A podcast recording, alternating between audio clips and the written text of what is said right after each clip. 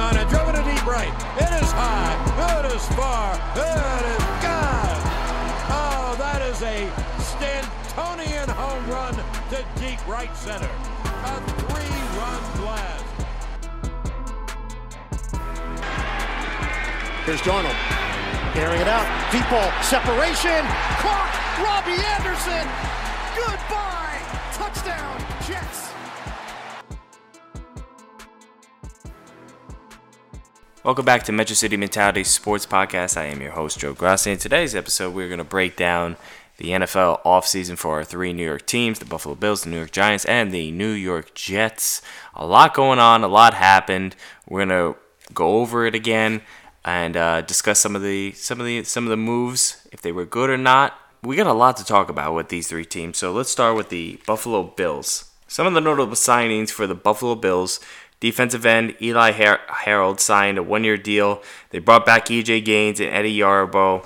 Uh, signed Adrian Waddle, John Feliciano, Mitch Morse, and Spencer Long, who they took from the Jets to beef up the O line in Buffalo. They also took in Andre Roberts, who was the kick returner and punt returner for the New York Jets. Nice move for them.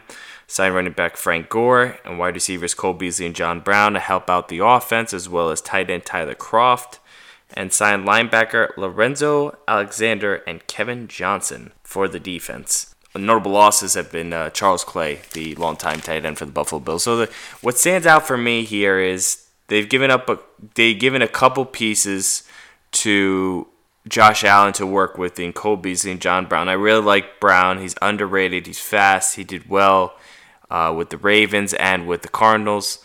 Tyler Kroft, young kid, uh, did well in Cincinnati, replacing the other Tyler, Tyler Eifert. So that was an interesting move for them. And then uh, the Andre Roberts move, he was really good with the New York Jets. I'm, su- I'm surprised they weren't able to keep him, but dollars and all that. So um, they beef up the offense a little bit, which is a, which is interesting and um, definitely well needed. There was a lot of pieces here that were missing last year. They still have a long way to go. I would not be surprised if they drafted a wide receiver um, in the first round this year. And they upgraded the defense a little bit. I wouldn't even say upgraded. They filled in some pieces. They really upgraded the offense, especially the offensive line, and rightfully so. This team is not ready, in my opinion, to really take on this AFC East and really start to uh, hone their own. They do have their quarterback but they still have to build around him. I, don't know if this defense is. It was good last year, but there's really nothing there that's made me go, oh yeah, I could see them repeating that this year again. And especially on the offense, you, you still need some more pieces to really uh, stand out, especially when you're in division with the Patriots and the Jets, who just upgraded a lot this offseason and are ready and ready to go. The Bills for draft picks, they have 10 draft picks this year, which will definitely help, which includes an additional fourth, fifth, and seventh rounder in trades that they have made last year. And uh, they have the number nine overall pick. Now, I know I mentioned before I expect them to draft a wide receiver, whether it's Marquise Brown or DK Metcalf. I think it would definitely help and improve tremendously this offense. So that way, Cole Beasley and John Brown aren't those number one options and they're more complementary. I, I, I could see Brown on the outside is the vertical threat while Beasley's inside in the slot. He's not the fastest. Obviously, you have Brown who's faster than him, but it would open up the offense a lot more, I think. And you still have, I know you got Frank Gore, but that's more of a complementary role at this point in his career. And you obviously still have Sean McCoy to open up this offense as well. So I don't know how much more improvement it will be or how much more of an improvement it will be for the Buffalo Bills, but they're slowly working their way and trying to build for the future.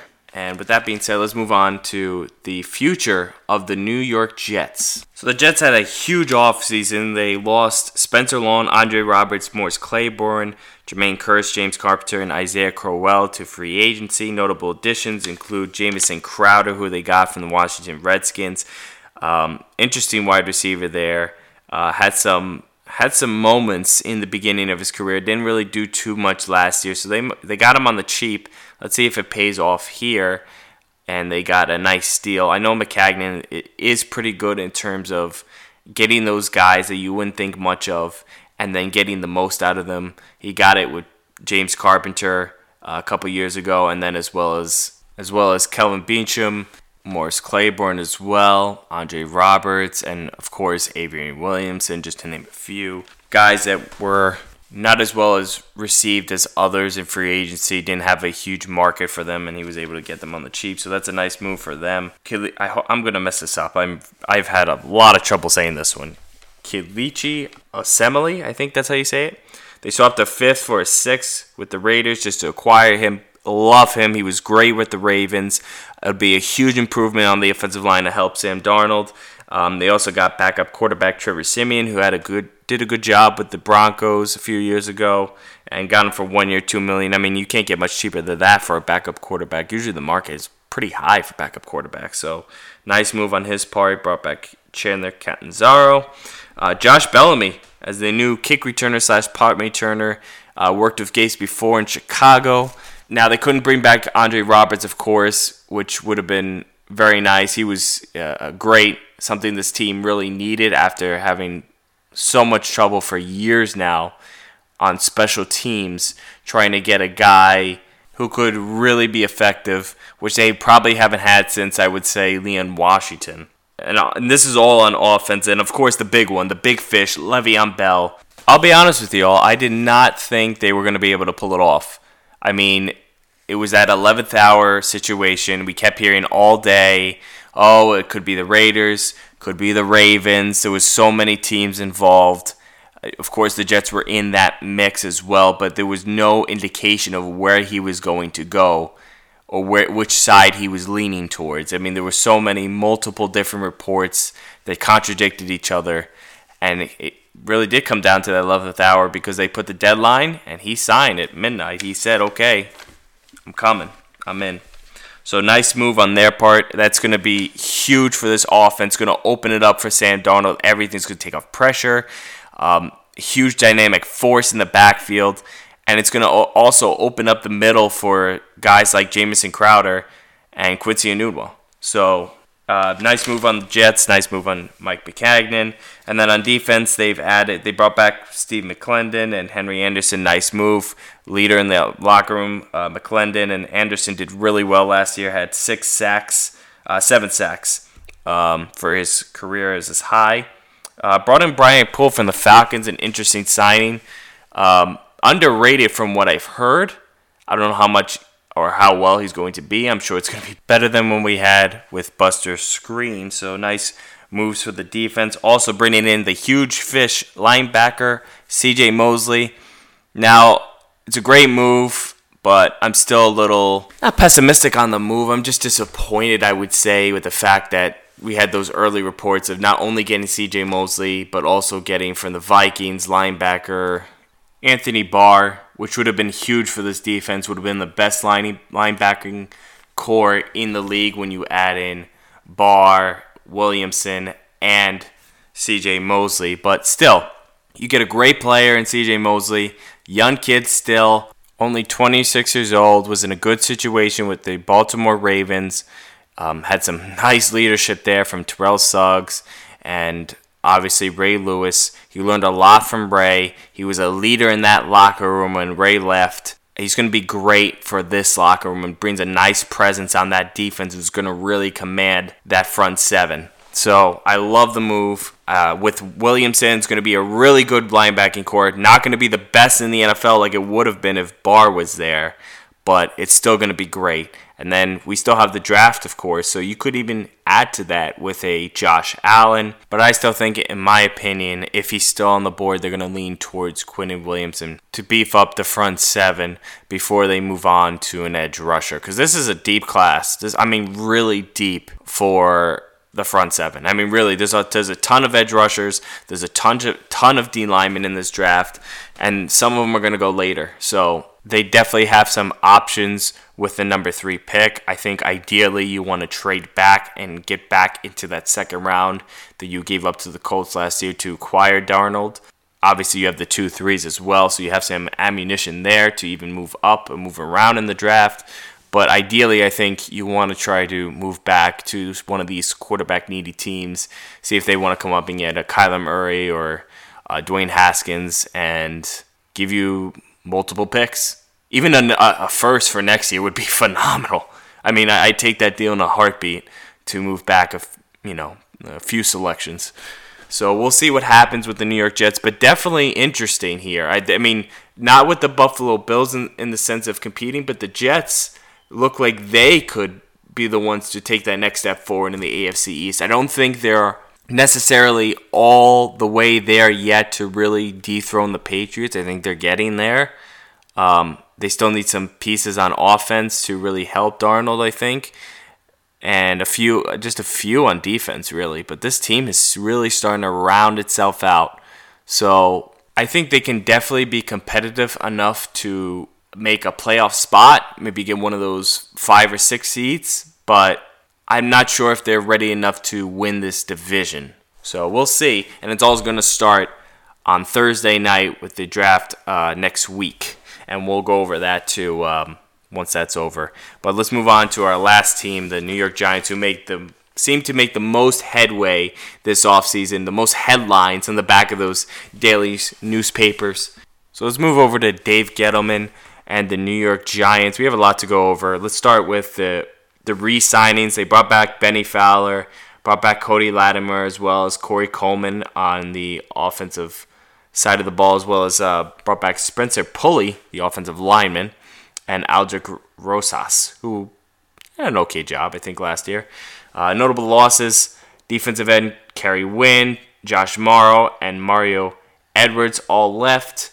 Uh, but the biggest loss of all, obviously, are safety Landon Collins, Olivier Vernon, and wide receiver OBJ. So let's break this down here. Let's start with Landon Collins. There was a lot of speculation before free agency hit that the New York Giants were not going to bring him back. He did not fit their mold. They there was a lot of reports that he was terrible. No, no, I don't think that was the case. I just don't think they played him in the right position. Um, I don't think he played in a way like he did in his first season that really benefited him. I think they played him more in coverage, and he might just be a box safety, which is great. I mean, you could still do very well with that it just didn't work out with the New York Giants. The thing that really bothers me here is not the fact that they didn't bring him back because he did command a lot of money. We saw what he signed with the Redskins for six years, 84 million. There was no way the Giants were going to pay that kind of money, especially when they were cap strapped. But the problem here is if you knew you were not going to be able to re sign him this year, why the hell did you not just trade him last year during the trade deadline. You could have at least acquired a third round pick for him. Why didn't you make that move? That's the thing that really bothers me here is you knew he was leaving, but then didn't get anything for him. So that's one of the issues here. Olivier Vernon, we all knew he was they were gonna move on from him. Really good defensive end. But the problem really was the fact that Giants expected him to be their Aaron Donald that's not him. He's more of a complementary piece. He's a great defensive end, but the problem is he needs a guy with him to really show his skills. And there's a lot of guys in the league that are like that, and that's fine, but it's just there was no reason to keep him now for the amount of money that they had that they were investing him in. And now that he's with Myles Garrett, he's going to have a phenomenal year in Cleveland as well as his teammate Odell Beckham Jr. Let's let's let's break this one down here. I don't know what the Giants are doing. I really don't. It makes no sense to me, and I'll tell you why. To me, having Odell Beckham Jr. really makes this offense explode because similar to Kansas City, Kansas City doesn't have really a great defense. They had some pieces, but they did not have a great defense. What really propelled them last year was their offense. They had a young quarterback who was very dynamic. They had a nice running game, and they had good wide receivers to complement them, right? They use that speed there, right, with Tyreek Hill and uh, Sammy Watkins, not so much, but he was more of a dynamic receiver. He's more of a, an elite pass catcher, a guy that was going to help out when they got towards the red zone. Uh, obviously, they had uh, Travis Kelce helped a lot too with that speed, and then Kareem Hunt for a little bit there. But they they had the pieces, and you kind of see something similar with the Giants. The Giants actually had something better, in my opinion, because they had OBJ, who far better receiver than any of the guys that Kansas City had. They had obviously in the backfield their new amazing uh, face of the franchise in Saquon Barkley. They have a really nice tight end. It's not it's not Travis Kelce, but Evan Engram is a really good pass catching tight end to have, and Sterling Shepard, the speedy elite threat down the seams that they can hit, similar to what Kansas City did with Tyreek Hill. So my concern was once you take away OBJ, it kind of limits the offense a bit because you've taken away this elite option. And now it's just okay, now you got Evan Engram and Sterling Shepard, good pieces, right? And you got Barkley, but it's not the same. Because now teams are going to stack the box against Barkley. And they're not going to respect him, or they're not going to respect the, the wide receiver situation with OBJ out. So it's not going to open up those holes. I thought they had something really great here, something that could propel them and be a competitor, you know, until they got that defense working again. And they could have built through the draft to help that defense. But now with that gone, I feel like you just need to go full rebuild at this point. And I, I am shocked the fact that this team is still holding on to Eli Manning despite all of this, because you would think at this point, okay, well, so let's look for that next answer to what comes after Eli and build the draft, rebuild everything, start over from the ground up. But that's not the case here. And I'm wondering where where they plan on going because they say they're going to compete. They did bring in Marcus Golden, Antoine Bethea, and Golden Tate. Um, also traded in that trade for um, OBJ, they obviously got the draft picks, but they also got uh, Kevin Zeitler and Jabril Peppers. So there are some pieces there. But then they also said, okay, we're not going to draft a quarterback this year. To me, it kind of sounds like they're confused. Do we do we want to compete and be a win now team, or do we want to rebuild? And I, am not sure they have that answer, which is very concerning if you're a Giants fan because you want to know, okay, which direction is my team going? And especially with the fact that they reported apparently are are not considering taking a, a quarterback this year. To me, it kind of sounds like they're tanking for Tua, which yes makes sense, but it's gonna upset a lot of Giants fans. And when you make this move, also because you you you're telling Giants faithful when you trade OBJ. Um, okay, we're, we're done. We're done here. We're going to uh, start over and rebuild. We're gonna we're gonna rework this team, and we're gonna um, we're gonna be better. We're gonna be better, guys. Don't worry. We, we have we have faith. To me, to me, if you don't hit all these draft picks you got, because in the trade they got a first and a third, right, and then they also got uh, an additional. I think it was a fourth round pick for the um, um, Olivier Vernon part of the deal as well. If you don't start hitting with these picks because now altogether they have 12 draft picks number 6 and 17th overall in the first round. Um, second and third they have one each two fourths three fifths a sixth and two seventh rounders. If you don't hit this year dave gettleman is fired in two years and then you're starting the process all over again. And i'm not a huge fan of the coach i'll be honest with you. I, w- I made that point known uh, during the offseason and uh, during the season as well. So to me it seems kind of like a disaster that's just on the on the verge of just exploding. And to me, kind of seems like we've kind of flipped the script here.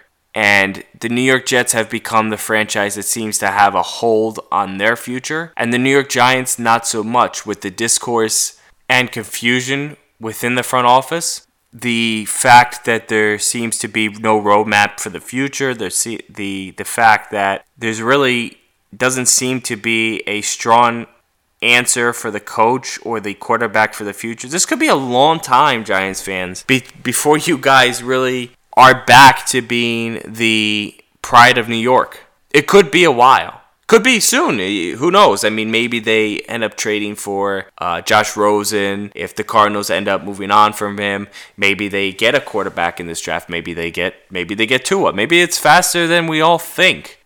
But I'll tell you what, you're gonna know real soon because it's gonna happen starting Thursday. Because they're gonna have to hit hard on this draft, and they gotta hit with nearly every single pick. You cannot mess this up, especially those first three rounds because you have a chance to really build for your franchise. You already got um, Jabril Peppers as a young kid to build. Now build around him too, and you got a lot of pieces to fill. So I wish the Giants the best of luck.